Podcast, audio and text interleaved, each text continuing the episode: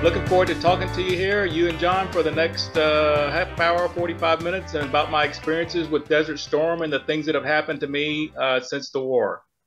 You know what? I like your attitude. Damn, John, why can't you have that attitude? Yeah, because I got all kinds of shit going on. I'm just. Well, today is December the 7th. It's Pearl Harbor Day. You know, the greatest generation.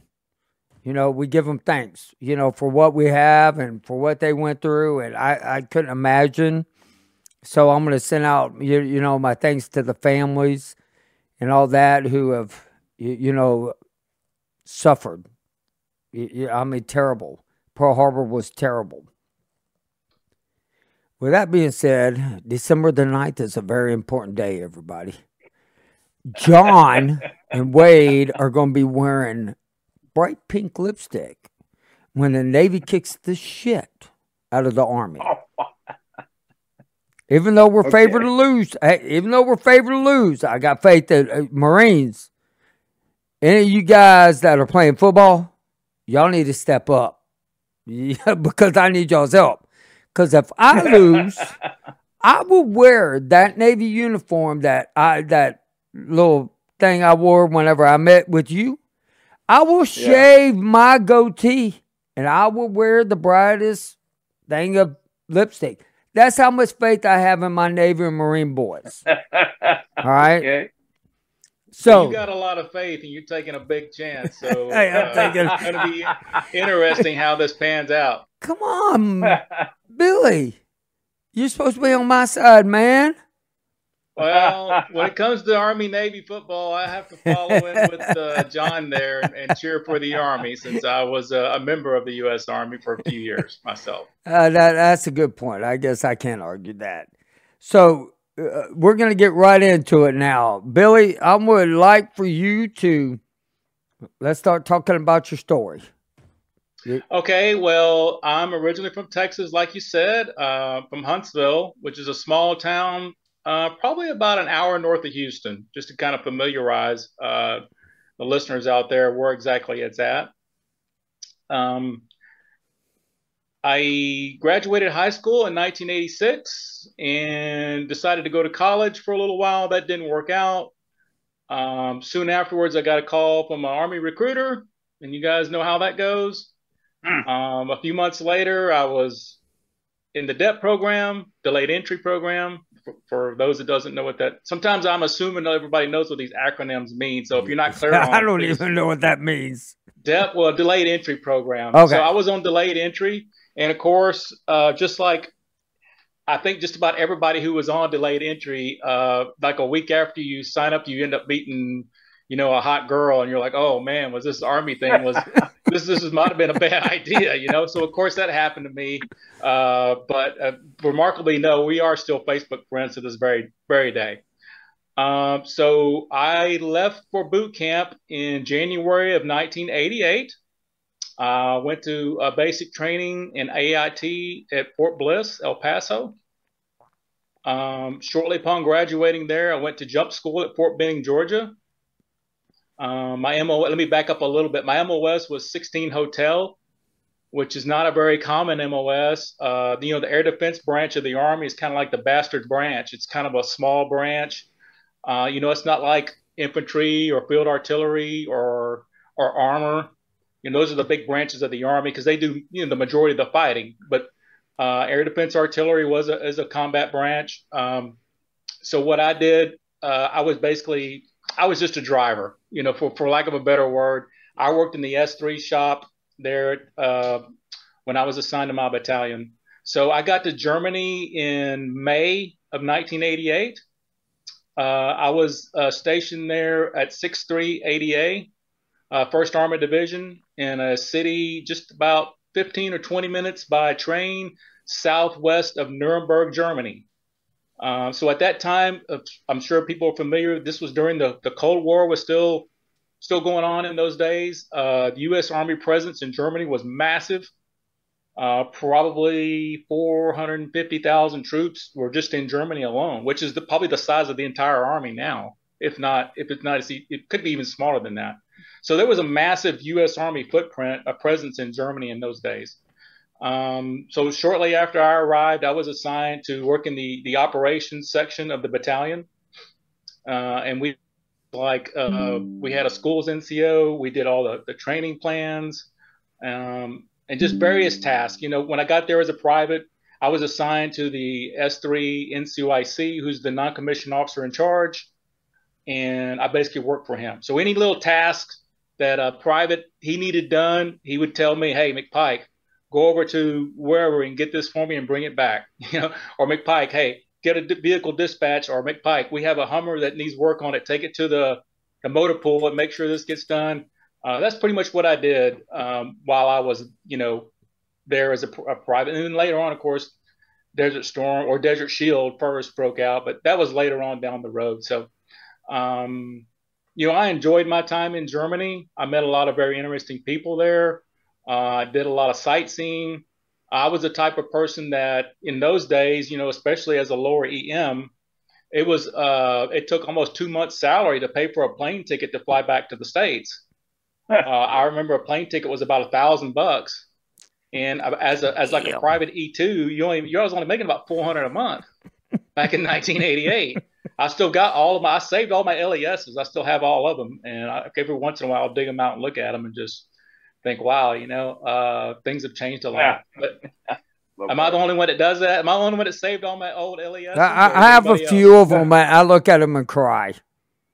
Hey, you look at them and cry. So LES, we're talking about acronym leave and earning statement. Um, so I mean, I thoroughly enjoyed the vast majority of my time.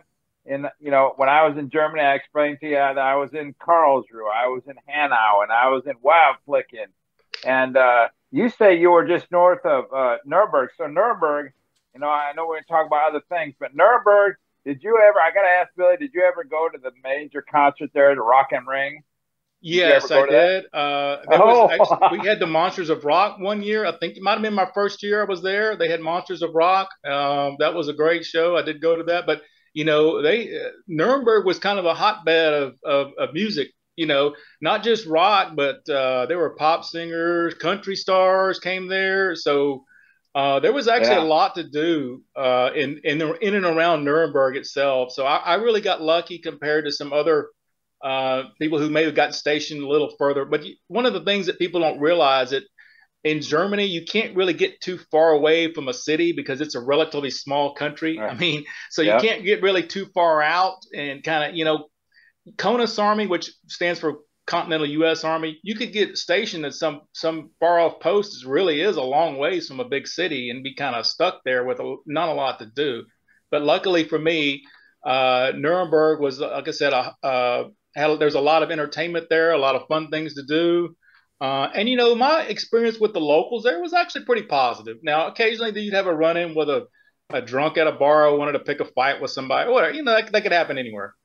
Uh, right. But overall, I had a very pleasant experience uh, in Germany. Most of the Germans that I met and I was on, on good terms with were pretty friendly and very cordial.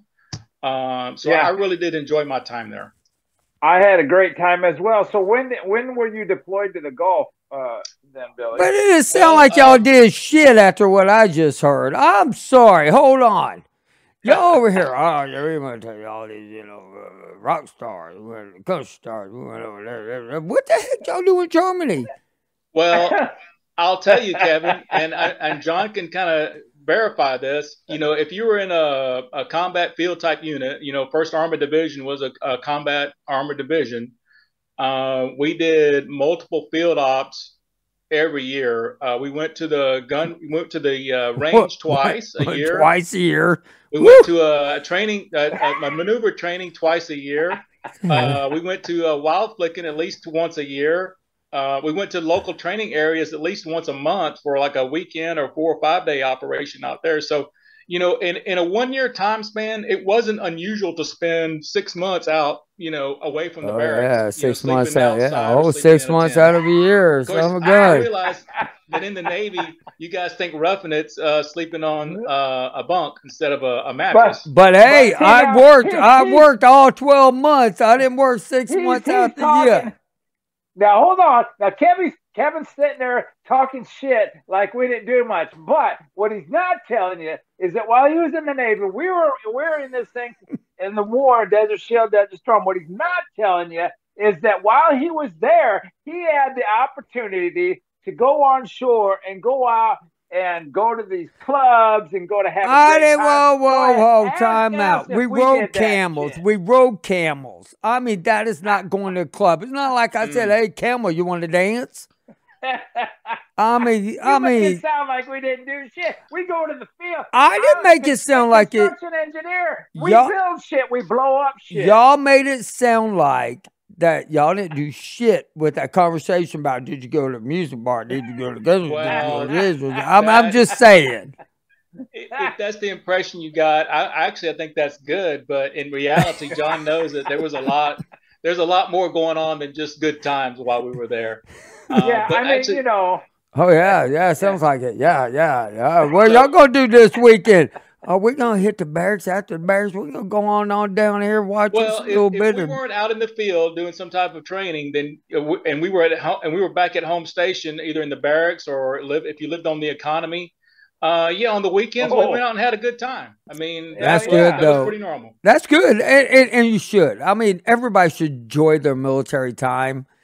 I I worked all the time. I didn't have all that time to have. Oh, you were. you know what I mean? It was you just... work my ass. you work, you work hard getting on off the ship when you're drunk. All right. So during Desert Shield, Desert Storm, Billy, I'm going to change the subject now before I get my ass chewed. Um, during Desert Shield, Desert Storm, uh, like what was it like for you there? Well, in the run up to the war was a little bit different I think because I was in Germany already compared to a lot of people's experiences. So, you know, like everybody else, when when when Iraq invaded Kuwait, you know, most of us there really didn't know too much about the inner workings or the whole situation. We knew that Iraq had been involved in a war with Iran a few years previously, but we didn't, you know, there wasn't a lot of information flowing uh, out uh, about what exactly was going on and why there was an invasion. So uh, being in Germany was a little bit different. Uh, I remember, you know, when the invasion happened, obviously within a few days, you know, we had AFN over there, Armed Forces Network, which I'm sure John recalls. So, but that was the only news outlet we really had, unless you spoke yeah. German and could watch the local channels. And I, I didn't pick up enough German to be able to do that.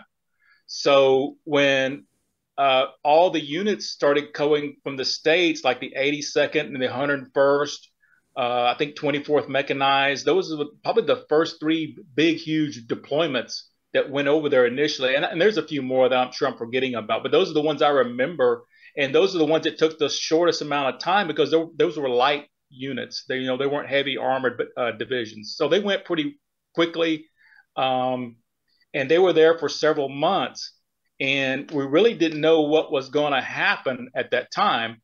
Uh, within like a week or so, the Army came out with what's called a stop loss policy, and I'm sure John knows what I'm talking about. And I, maybe Kevin, I don't know if they did that in the Navy either, they but did. within just a week or so of uh, the invasion, the Army basically came out and said nobody's going to retire, nobody's going to ETS, nobody's going to PCS. You know, per, no, people had orders to leave Germany, leave our home station and, and, and transfer to another stateside unit. Well, all that got stopped. And it really kind of sucked for a lot of guys because a lot of guys were there accompanied with their wife and kids, and their wife and kids had already left. And they flew back stateside and they thought their husband or their father was going to fly in a week or two later. Well, that didn't happen. So that really ruffled a lot of feathers and made, and, you know, really upset a lot of people. And there was a lot of guys who who were planning on getting out, you know, uh, August, September, October, who were going to get out and had well, all those plans got, you know, got put on, um, got get quashed until this was going to be over with. So that was a little bit unusual. Um, and then finally, I do recall, I don't remember the exact date. I think it was sometime in early November. There was going to be a, uh, we kind of heard there was going to be a press conference with the president who was going to make a major announcement about Desert Shield at that time. Um, and we were all very curious. And like I said, like John knows, we had AFN, so we all tuned in. And this was like about nine or ten o'clock at night because it was a two o'clock briefing at, at the White House. So the president came on and said that you know, the initial uh, deployments had been successful and that this and that. But uh, however, there was the need for more troops to be deployed. Uh, and so, therefore, a major announcement would follow with Dick Cheney, who was the Department of Secretary of Defense, mm-hmm. and with Colin Powell, who was the chairman of the Joint Chiefs, would, would follow on and actually describe in a little more detail what was going to happen. So, whenever the president went off just a few minutes later, they had another press conference with, with Secretary Cheney and, and General Powell, and they actually said, uh, I believe it was First and Third Armored Divisions from Germany would be deploying with Seventh Corps and some other units here and there. But of course, I was in First Armored Division, so we found out right then and there that hey, we were going to deploy. So Dang. our experiences were a little bit different from people who were who were stateside. Yeah, yeah, yeah. I mean, our experience was is we were in Japan. All of a sudden, we steamed back to Guam, loaded up a. Well, I mean, it, we were just loading up cargo after cargo after cargo, and we're like, "What the hell is going on?" Well, then we. I can't imagine. I bet you guys were like crazy busy. Kevin. Well, yeah, I mean, we we, we didn't even know. We didn't have a clue what what was going on. We just said we're steaming to the Middle East. We got out there, and uh, I just remember the command officer saying, "Don't tell your family where you're going. Just tell them you know, pretty much like watch the news. And I'm just like, well, what the hell does that mean? I still, you know, and then I figured it out. It wasn't hard. It was like, you know, burning oil wells everywhere. You kind of figure out what was about to happen out there. Did you? So Billy, when you were when you were uh, deployed there, on your did you return when you when you? So a couple questions. When you left there, did you return back to Germany? Yes, after uh, Desert Storm was over, uh, we got back to home station uh, probably in er, first or second week of June. You know, my memory's kind of fuzzy now. It's been a long time ago. Okay. But we we when we we deployed from uh, KKMC, which was King Khalid yeah. military city, which yes, which is like a yeah. huge military installation in the middle of Saudi Arabia.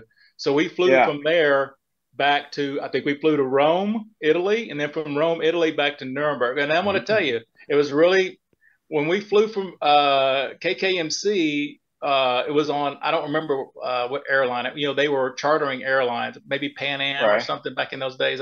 But anyhow, we we came in to land in Rome, and I'm telling you, we had a rough ass landing. We landed so hard that half the oxygen mask fell that came oh out. Oh my god! Oh, wow. Hell over, no! Overhead overhead bins went flying, and people's you know stuff went flying. So we were thinking, wow, we just survived a war, and we almost died on a plane crash yeah. flying into Rome, Italy. That was that was quite an abrupt landing, put it that way. God, see, that's that, crazy, man. I mean, that to to me. No, I'd never get back on another damn airplane after that. No, no, no, no, no, no, no. I mean, I've what uh, well, well, just real quick, Jeremy's watching. So, so Jeremy's like, that ain't no rough damn landing. Because remember their story, they damn crashed. I was like, you got to be kidding me. But um, yeah, that was that was quite the eye opener, and we, we were all looking around each other and saying, "What the hell was that all about? Was the pilot drunk, or what, what was it? What was right. going on?" You know. But uh, luckily, we everybody survived, and we were. Okay. Did they give but you drinks kind of, on uh, airplane? Did they give you drinks on the airplane? No, I don't recall that. What I, kind I don't of think they. I food barn messed up stuff is that? Well, I, that's just how the that's just how the army was. No uh, alcohol. if you, there was so, any alcohol on the plane, I, I, don't remember it. Put it that way. I, but I do remember the uh, very uh, very rough landing. That I do recall.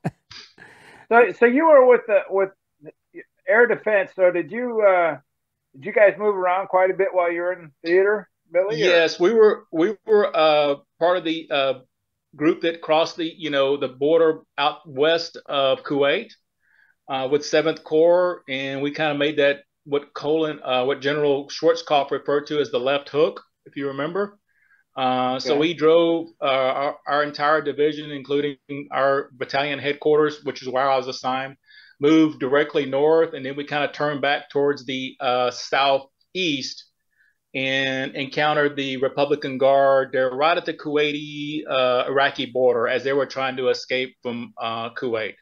So there wow. was a, a, quite a few tank, uh, huge, massive tank battles. Um, and of course, like you said, the uh, oil wells were set on fire. There was a, there was a whole. I mean, I could probably talk for hours about so, what I can remember. So, so if you were part of the headquarters, a headquarters detachment, so a curiosity question. So you're I'm sure you understand what an M8 alarm is. You know, chemical yeah. detection. Oh alarm. yeah, yes sir. So I'm sure humor us a little bit because we've had some other people that were maybe with uh, General uh, Powell or, or, or, General Schwarzkopf and whatnot.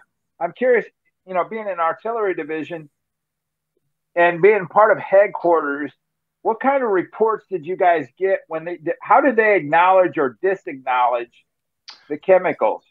Well, here's what I, I can recall. Uh, as far as the during the actual ground war, I don't remember any information about chemical warfare or M8 alarms or anything like that. However, uh, kind of going back to what you just mentioned, we were actually uh, well, we landed at uh, the port of Al Jubail, which I think Kevin's familiar with. Yes. So we we landed there. We flew in. Uh, we arrived. We flew between Christmas and New Year's Eve, probably like the 27th or 28th December. We landed um, they took us to a place called the Dewdrop Inn, which is a massive tent city. Which oh, okay. Dewdrop Inn, I think that's from the Waltons or something. I don't remember where that. yeah, where I think you're right. I think you're I think, right. Okay, yeah. so we, we were at the Dewdrop, which is a huge, massive tent city. I mean, there were hundreds, if not maybe even thousands of tents that had GIs just crammed in them from like you know elbow to asshole, basically. Um, kind of waiting for our vehicles to offload because one of the things the Army overestimated was that how quickly they could get these ships in and get all the equipment offloaded. So a lot of the ships just couldn't get in because they, they, didn't realize all this. It was just it was just taking time, you know.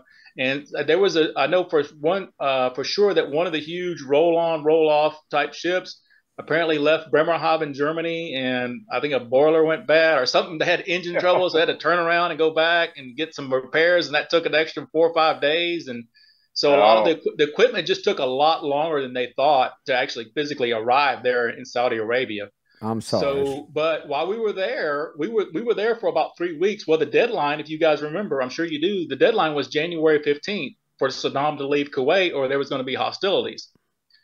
Uh, so January 15th kind of came and went, and of course, the very next night is when hostilities broke out and that's when the first uh, air attacks from the coalition side went into uh, Iraq and began bombing targets. And you know, we saw later. Well, of course, we didn't see it because we were there, but I mean, you've all seen the videos now of what happened.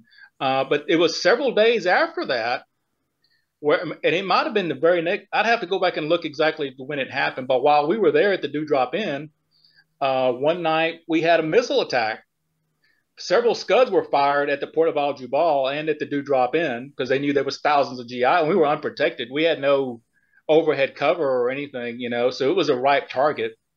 Um, so several scuds were fired in that area and they landed and exploded and multiple M8 alarms were going off, just like John said.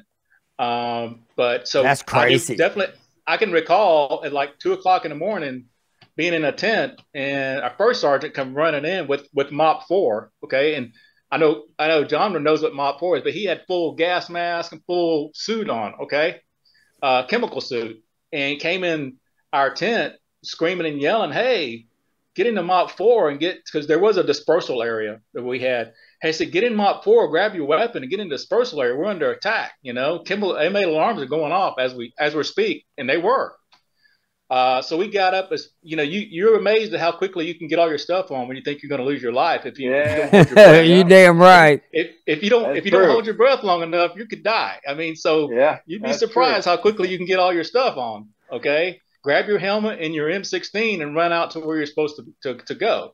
So uh, there was there were M8 alarms that were going off. Of course, later the military said that they were all mm-hmm. bad alarms. Yeah. So, mm. so there, there's there, and that's what I was kind of after, that's... Billy. Did your command acknowledge the fact that those did indeed? But you just answered the question. Answer it. So they just they reneged on the fact that ah they were false alarms.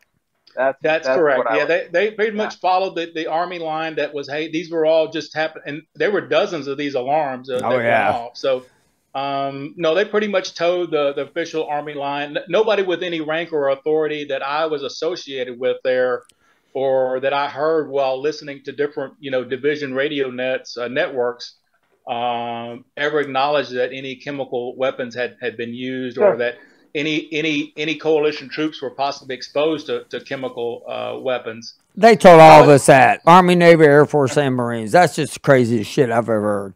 Yeah, Crazy. I think that's actually one of the few common, uh, you know, between all the branches of service. Probably all have that in common that, you know, none of us. A, a lot of there was a there was obviously some exposure there, but all the, the official the official lines of all the branches of the military were that hey, all the the warning systems were all flawed, which yeah, know, they there, a possibility that one or two were, were, were bad, yeah, right? But not all of them. Uh, not not thirty or forty of them. How, you know, that doesn't make any sense. So I, I want to fast forward a little bit. So uh, are you having any problems from some of that stuff that you experience out there, like neurological? Yes, I have. I have I've What's going on? A lot of the uh, classic Gulf War illness syndromes I, have had for years. Um, I've had issues with headaches, migraines. I've had issues with uh, irritable bowels. Um, I've had issues with sore, achy joints, uh, PTSD. Um, you know, uh, pretty much a laundry list of things that's kind of non-specific, um, and, but kind of point towards, uh, you know, exposure to something. And of course, we're not leaving out, you know, the exposure to the oil well smoke uh, and just right. other, you know, other things that we were doing. One, you know, one of the most dangerous things we did after after the war was over was we we had a mission to go and destroy all the old Iraqi military equipment. Do you? I don't know if any. Uh, so. Oh, you guys, you guys were requested were required to do that. That is correct. So oh, how we did okay, it was, so... and here, here's how we were told to do it. So we would take jerry cans full of diesel, find an Iraqi, an band, whatever it was, an APC or a tank or a truck. It didn't really matter. We would just soak it with diesel. Okay. We would back off maybe hundred meters and start firing at it with an M203 until it lit it off. And when it lit it off, really? you have to run and take cover because it would start burning and it would start exploding. So all Shit, I would have had fun with that. It was kind of fun, actually. It was kind of fun, so but it was dangerous because there were a few times where yeah. shrapnel went flying overhead, and we were way too close. I still would have had fun with that, man. That's like pressing a button. You, you know, the one thing I, I will say, if somebody was going to mess it up on the ship, I was going to do it. I, I, I broke more shit than anybody. But anyway, but I mean, I I mean, could I want to be? I want it to be in control. I, I mean, if I was going to be in the army, I want one of the trucks that has all the missiles on it. I would be like, what does that red button do? What does that green button do? What does that damn blue button do? What does that that do? that, that's just me. But I, I still we need to fast forward because we need to get into because since we live in the same area, you you probably go to the Conroe uh, uh, clinic, correct? At, at a Conroe. I, have been there. I have. Yes, sir. Okay. But uh, I mean, to me, I, uh, our VA system here is pretty good. I mean, decent. Com- I mean, way more decent than most that that I've heard. I, I would agree with you, Kevin, wholeheartedly. Uh, I, you know, I've always been lucky enough to have to have had insurance through my employer. You know, since pretty much since the, I guess the mid '90s. Uh, but I have been to the Conroe Clinic a few times, and I do know uh, other veterans who use the uh, clinic pretty exclusively for like pretty much everything. And I think for the most part, their experience has been pretty positive. And, and the couple of times that I've been up there and talked to everybody there and had to go see someone for something, there it was. I would say my experience here in this area was pretty positive. Now um, I've been down to the DeBakey Hospital a few times, and I, I, I wouldn't say it was a positive experience. I, I, wouldn't say it was the most horrible thing, but it wasn't. That hospital is a little depressing. I really don't like going down there. Uh, it, sure you, have you been down there, Kevin? I, I, I, have. My fact, I was just there uh, a couple weeks ago, and okay. but I, I, like my doctors. I especially yeah. I, I, love my kidney doctor and my neurologist. I, really okay. like my primary care. I like my gastro my heart doctor, all of them. I, I like them all because, I mean, they're now sitting down with me saying, let's talk about Desert Storm. I mean, yeah. And, and so, and to me, when a doctor starts doing that, you know they care. It's the ones that go, well, I heard of it, but that's not what caused your problems. And, and, you know, I don't live in, you know, we don't live in Iowa where they have, you know, the, finest care compared to us, which I still don't understand. Well, I, I mean, I, we we have good. We, I, I think it varies across the country. I knock on wood. I think we're very fortunate. You know, Texas and in Iowa. I think um, for the for, for those that we've communicated with, have had pretty success talking to their VAs because they're we obviously we, we understand over many podcasts that it isn't the same across the country and it should be. So Bill, uh, Billy, and you don't have to reveal anything you don't want to. I'm just curious. Uh, you can just yes or no. Um, are you are I'm a, are you service connected then? Yes, I am. Good. Okay. And and okay, and, rightfully so. The shit that we experience is a. Uh, I'm sorry, mom. This uh, the snap that we experienced out there. my mom warned me about about my language, so I'm trying to try to hold back because I get angry at the, the, these issues. Make make me angry because the stuff that we experience they're acknowledging, but they're not not acknowledging. They're putting it out on paper. They're putting it on the their website. Yes, y'all were exposed to this. Y'all were, you know, y'all came in contact with all this stuff, but yet everybody's still fighting to get something. I, I, don't get it. It's just wrong. It. Uh, well, Kevin, I, I I've been in the system, and you know, like a lot of other vets, I just didn't know. You know, for right. whatever you know, I was just busy with life. You know, whenever I got out of the military, I started a career, and I kind of started. You know, I got married and divorced a couple times in there, and had some kids here and there, and I kind of just, you know, my physical issues that I was having, I just kind of assumed it was just because I'm getting older and I'm an adult. Uh, hmm. But then later on, some things started kind of developing, and I, I really wasn't sure but I, you know, I just didn't. I just didn't take the time to kind of research what was going on. Well, and uh, but eventually, I did. And about three years ago, um, I really said, "Hey, you know what? I really need to start." So I went and visited uh, the local uh, VSO here with the DAV here in in Conroe, and he kind of opened the door for me to file a few claims and, and some of them have been uh, accepted and approved and some of them haven't. So i'm still kind of navigating the system and well, you know you... i think a lot of veterans just you know they, they need to take the time to figure out to come up with a good strategy as far as how to file their claims and don't you can't really file them in a haphazard manner. You kind of have to think about what are the best claims to file and then what, what could I file secondary upon. Exactly. Secondary upon. Exactly. You know, if, if, if, you strategize this thing correctly, yeah, it's going to take some time. I mean, I get it. But I, I, think most veterans would probably be successful if they kind of took the time and talked to a good VSO who could tell them, hey, look, um, here's what I think your best choices are. You know, let's start with this. And because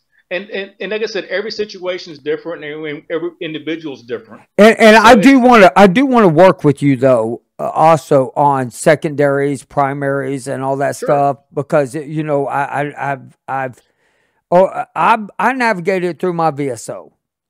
Correct. And, and my VSO is in Conroe, and she's navigated, so she's been doing it. You know, I think I was one of her very first uh, client or helper, uh-huh. or, you know, somebody who she helped. Yeah, cl- client's a good word for it. Yeah, and I mean, so that's why I recommend uh, having a, a, good VSO officer. But the, the other thing is, is and and this is where we're going to get into a little bit of the controversy, everybody. So don't be pissed at me. But I just want y'all to know, y'all can go look at the Washington Post, bring it up. Did Saddam have the right to go into Kuwait. As and Al Jazeera, I've read several articles about how Kuwait funded the Iraq and Iran war to Iraq. And the way that I read it and the way that Iraq was explaining it to the news reporters was that this is their story that you know Kuwait inflated the the oil. Just started producing so much oil and getting oil produced that they couldn't pay the bill back to them. They were having a very hard time paying the bill back to them. But on top of that, there was also stories saying that Kuwait was stealing oil from Iraq. It, it, it's just so hard to know what is the truth these days. And and I, I mean, for everybody sitting out there, you really got to think uh, you, you know, I don't I, I don't think anybody's right to go in. I, I think you should do it diplomat. You you know have some diplomacy and have all that. But if their claims was true, what what what what does that say? I mean, it, it, it to us it's an endless war. It, it's not going to stop. It's I mean the Gulf War the Middle East is an endless war in, in, my eyes. I don't know about anybody else. That's just my how I feel about it. I mean, what do you think, gentlemen, Army boys? Go ahead, John. Well, I mean, the government tells us what they want us to hear, um, and the various news organizations that want you to tell, to be to watch, listen to, they do the same thing. I guess as an adult, you have to pick and choose what you believe is true to be true. I don't.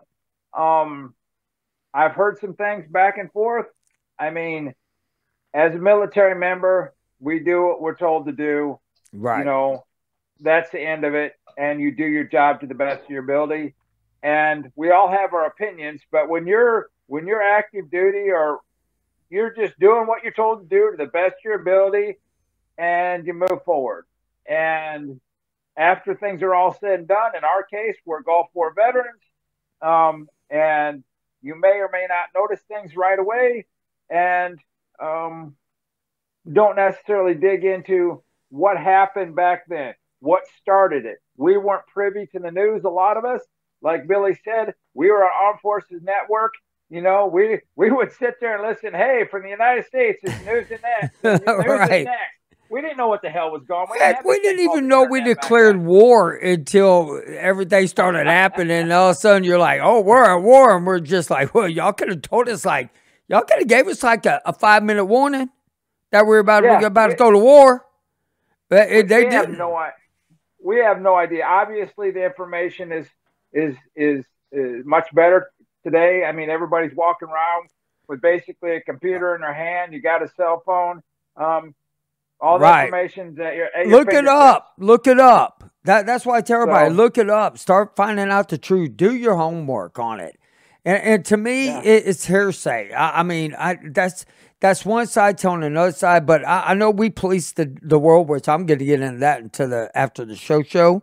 But uh, Billy, I'm going to leave it to, to to you on what you want to say about this before we get off. Well, here's kind of my take on that. There's probably something to be said about that article. I, I do know that, of course, back when everything happened, we didn't know. But I, in in the years since the war, there has been a lot of information that's been put out, and, and some of it's probably there's some credible uh, information here. I, I wouldn't be so quick to just dismiss I know a lot of people are automatically going to dismiss something from, like you said, Al Jazeera. But right. actually, I, over the years, I've found Al Jazeera to be a pretty good source of information about anything coming out of the Middle East.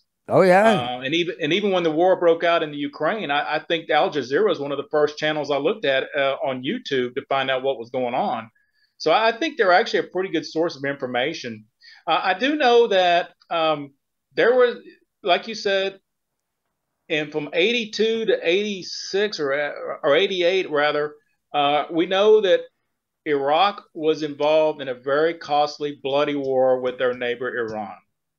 Um, it is true that the Kingdom of Saudi Arabia and the Kingdom of Kuwait and others uh, loaned Iraq billions upon billions and billions of dollars to fight the war because those countries felt that Iran was a threat because of the revolution had ousted the government and, and ran the Shah off into exile. And the Shah at that time was considered to be the most powerful ruler in the, in the region.